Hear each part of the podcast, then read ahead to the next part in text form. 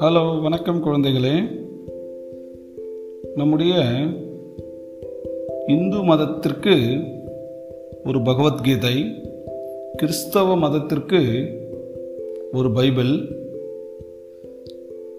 இஸ்லாமிய மதத்திற்கு ஒரு குரான் என ஒவ்வொரு மதத்திற்கும் ஒரு புனித நூல் உள்ளது. ஆனால் இந்த உலகத்துக்கே ஒரு புனித நூலாக ஒரு நூல் கருதப்படுகிறது. அது என்ன நூல்னு பார்த்தீங்களன்னா உங்களுக்கு எல்லாருக்குமே தெரியும் திருக்குறள். இந்த திருக்குறளுக்கு பார்த்தீங்களன்னா உலக பொதுமறை பொய்யாமொழி தெய்வ நூல் முப்பால் வாயுரை வாழ்த்து உத்தரவேதம். இந்த மாதிரி பல பெயர்களால் இன்றைக்கி உலகம் முழுவதும் இன்னைக்கு பல மொழிகளில் மொழிபெயர்க்கப்பட்ட ஒரு ஒரு நூல் வந்து திருக்குறள். அவ்வளவு ஒரு சிறப்பு வாய்ந்த ஒரு திருக்குறளில் பார்த்தீங்கன்னா நம்முடைய வாழ்க்கைக்கு தேவையான அனைத்தையும் தொகுத்து அந்த ஈரடி திருக்குறளை என்ன பண்ணியிருக்கிறாரு? யார் எழுதிருந்து நம்முடைய திருவள்ளுவர். நம்முடைய தமிழ்நாட்டில் பிறந்த திருவள்ளுவர் அனைத்து செய்திகளையும் அந்த ஈரடி திருக்குறளில் என்ன பண்ணியிருக்கிறாரு? தொகுத்து வச்சிருக்கிறார். அனைத்தையும் ஒன்றா சேர்த்து வைத்திருக்கிறார். இதனை இயற்றியவர் யார்? திருவள்ளுவர். இவர் கிமு மூன்றாம் நூற்றாண்டுக்கும் கிமு ஒன்றாம் நூற்றாண்டுக்கும் இடையில் வாழ்ந்ததாக கூறுகின்றனர்.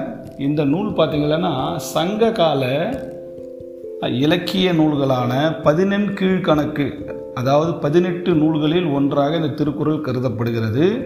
இந்த திருக்குறளை பற்றி தான் இந்த பதிவில் தொடர்ச்சியாக பார்ப்போம். கொஞ்சம் கொஞ்சமாக பார்ப்போம். இந்த திருக்குறள் பார்த்திங்கன்னா நம்முடைய ஒரு வாழ்வியல் நூல். நம்முடைய வாழ்வில் புறவாழ்வு அகவாழ்வு எல்லாத்தையும் இணைத்து அதில் நமக்கு தேவையான அடிப்படை பண்புகளை விளக்குகிறது. எதில் எந்த திருக்குறள் எடுத்து பார்த்தீங்கன்னாலும் அதில் வந்து ஏதாவது ஒரு கருத்து இருக்கும். நிறைய கருத்துக்கள். நம்ம வந்து மாணவர்களுக்கெல்லாம் சொல்லணும் அதனால தான் வந்து நம்ம இறை வழிபாட்டு கூட்டத்தில் கூட பார்த்திங்கன்னா தினமும் ஒரு திருக்குறள். ஸோ நாங்களும் தினம் ஒரு திருக்குறள் போகிறோம் அந்த திருக்குறள் வந்து நாம் புரிந்து கொள்வதற்காக தினம் ஒரு கதைகளை சொல்கிறேன் ஸோ இந்த கதைகளெல்லாம் தொகுத்து நம்முடைய வலைதளங்களிலிருந்து தொகுத்து சொல்கிறோம் ஸோ இதை நாமளும் என்ன பண்ணணும்? நம்ம பள்ளியிலும் சரி சும்மா இருக்கும்போதும் சரி இந்த திருக்குறளை வந்து படித்து நாம் வந்து கேட்கணும். இது வந்து ஒரு நல்வழி நூல். நம்ம நல்வழி யார் இந்த ஔவையார் அந்த நல்வழி பாடுமாது பாடல் மாதிரி நம்முடைய திருவள்ளுவரும் நமக்கு ஒரு பெரிய ஒரு வரமாக இந்த திருக்குறள்களை என்ன பண்ணியிருக்கிறாரு? அவர் ஏற்றிருக்கிறார் இன்னும் மேற்கொண்டு இன்னும் இந்த திருக்குறளை பற்றி சொல்லணும்னா பல்வேறு சமயங்கள் எல்லா சமயத்துக்கும் பொருந்துற மாதிரியே இருக்கும். எல்லா சமயத்துக்கும் பொருந்துகிற மாதிரி இந்த நூல் என்ன இருக்குது? இன்றைக்கி வந்து பொருந்தி இருக்குது. இந்த திருக்குறள் பார்த்தீங்களன்னா மூன்று பால்களை கொண்டிருக்குது. மூன்று பால் அப்படின்னு சொல்லுவாங்க முப்பால். முப்பால்னா என்ன? அறம் பொருள் இன்பம். இந்த மூன்று பால்களை கொண்டது. இந்த மூன்று பால்களை கொண்டது தான் என்னது? முப்பால் அப்படின்னு சொல்லுவாங்க. இதில் பார்த்தீங்கன்னா மொத்தம் வந்து எத்தனை திருக்குறள்? ஆயிரத்தி முந்நூற்று முப்பது திருக்குறள். எத்தனை அதிகாரம்? நூற்று முப்பத்து மூன்று அதிகாரம். அதில் ஒரு அதிகாரத்திற்கு பத்து திருக்குறள். இதை ஏன் இவர் வந்து ஒரு அதிகாரத்திற்கு பத்து பத்து திருக்குறளை தான் வச்சிருக்கிறாரு? எழுதியிருக்கிறாருன்னு சொல்லிட்டு இதுவரை கண்டுபிடிக்க முடியல யாராலையும். இங்கே ஒன்றா பார்த்தீங்களன்னா ஒரு அதிகாரத்தில் பன்னெண்டு ஒரு பதிமூணோ அந்த மாதிரியும் எதுவுமே கரெக்டாக நூற்றி முப்பத்தி மூணு அதிகாரத்திற்கு பத்து பத்து திருக்குறளாக மொத்தம் ஆயிரத்து முந்நூற்று முப்பது திருக்குறள் எழுதியிருக்கிறாரு. அதில் மூன்று பால்னு சொன்னல அறத்துப்பால் பொருட்பால் காமத்துப்பால். பொருட்பால் காமத்துப்பால் அதில் அறத்துப்பாலில் பார்த்தீங்களன்னா மொத்தம் முப்பத்தி எட்டு அதிகாரங்கள் இருக்கிறது. மொத்தம் எத்தனை அதிகாரம்? முப்பத்தி எட்டு அதிகாரம். அப்பொருட்பாலில் பார்த்தீங்கன்னா எழுபது அதிகாரங்கள் இருக்கிறது. கடைசியாக வந்து இன்பத்து பாலில் வந்து பார்த்தீங்கன்னா இன்பத்து பாலில் வந்து மொத்தம் இருபத்தஞ்சி அதிகாரம் இருக்குது. மொத்தம் கூட்டினீங்கன்னா நூற்றி முப்பத்தி மூணு அதிகாரம் வரும். திருக்குறளில் மொத்தம் வந்து பதினாலாயிரம் சொற்களில் அதில் வந்திருக்குது. மொத்தம் எத்தனை சொற்கள் வந்திருக்கிறது? பதினாலாயிரம் சொற்கள் அதில் வந்திருக்குது. இன்னும் வந்து நம்முடைய திருவள்ளுவரை பற்றி சொல்லணும்னு சொன்னீங்கன்னா இவர் வந்து மதுரையில் பிறந்தாங்கன்னு சொல்லிட்டு சில பேர் சொல்கிறாங்க சென்னையில் பிறந்தாங்கன்னு சொல்லிட்டு சில பேர் சொல்கிறாங்க இன்னும் வந்து கரெக்டாக சொல்லலை.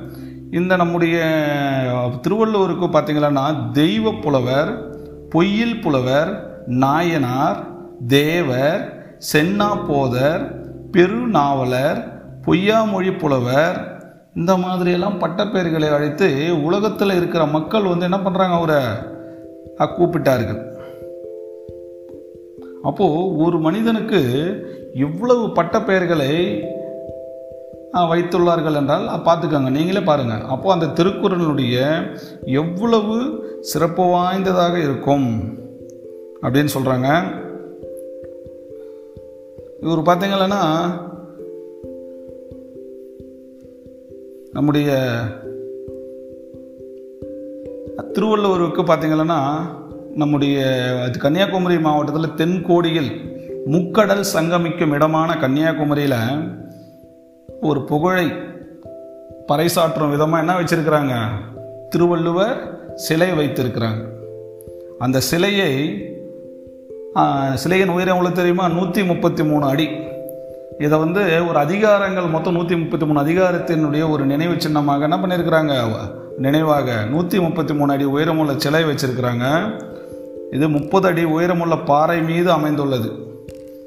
கடல் மட்டத்திலேருந்து முப்பது அடி உயரத்தில் இருக்கிற ஒரு பாறை மீது இது அமைந்துள்ளது. இதை வந்து வடிவமைக்கிறதுக்கு பத்து ஆண்டுகள் தேவைப்பட்டது. அந்த அந்த சிற்பி வந்து பார்த்திங்கன்னா இப்போ அவருடைய பேர் கணேசன் சொல்லுவாங்க. அவர் கணேசன் சொன்னதுலேருந்து தான் சொல்கிறார் பத்து ஆண்டுகள் தேவைப்பட்டதுன்னு சொல்லியிருக்கிறாங்க. அதில் வந்து எந்த அளவுக்கு ஒரு சிறப்பு வாய்ந்த ஒரு திருக்குறள் நம்முடைய மாணவர்களுக்கு நாம் என்ன பண்ணணும்? தினமும் அந்த திருக்குறளை சொல்லணும். இந்த திருக்குறளுக்கு பார்த்திங்கன்னா பல்வேறு உரை பல்வேறு நபர்கள் வந்து உரை எழுதியிருக்கிறாங்க. அந்த விளக்கம் ஏன்னா நமக்கு விளக்கமே புரியாது பொருளே தெரியாது. அதில் வந்து ஒரு குறிப்பாக சொல்கிறத வந்து பரிமேல் அழகர் எழுதின உரை சொல்லுவாங்க. நெக்ஸ்ட்டு பார்த்திங்கன்னா நம்மெல்லாம் படிக்கிறது வந்து மூவா உரை இருக்குது அதுக்கடுத்து நம்முடைய கலைஞர் மு. கருணாநிதி ஐயா அவர்கள் எழுதியிருக்காங்க. அதுக்கடுத்து நம் சாலமன் பாப்பையா ஐயா அவர்களும் வந்து எழுதியிருக்காங்க. ஸோ இத்தனை பேர் ஒரு அதுக்கு வந்து ஒரு விளக்க உரை எழுதியிருக்கிறாங்க. இதில் நாம் இந்த விளக்க உரைகள் எல்லாம் படித்து நமக்கு எது ரொம்ப நம்ம ஈஸியாக இருக்குது புரிந்து கொண்டு நம்முடைய மாணவர்களுக்கு என்ன பண்ணணும் இந்த திருக்குறள்களை எல்லாம் நாம் வந்து கற்றுக் கொடுக்கணும். ஏன்னா அதில் வந்து நிறைய வாழ்க்கை தத்துவங்கள் இருக்குது ஓகேங்களா? மற்ற விவரங்களை மீண்டும் பார்க்கலாம். நன்றி குழந்தைகளே.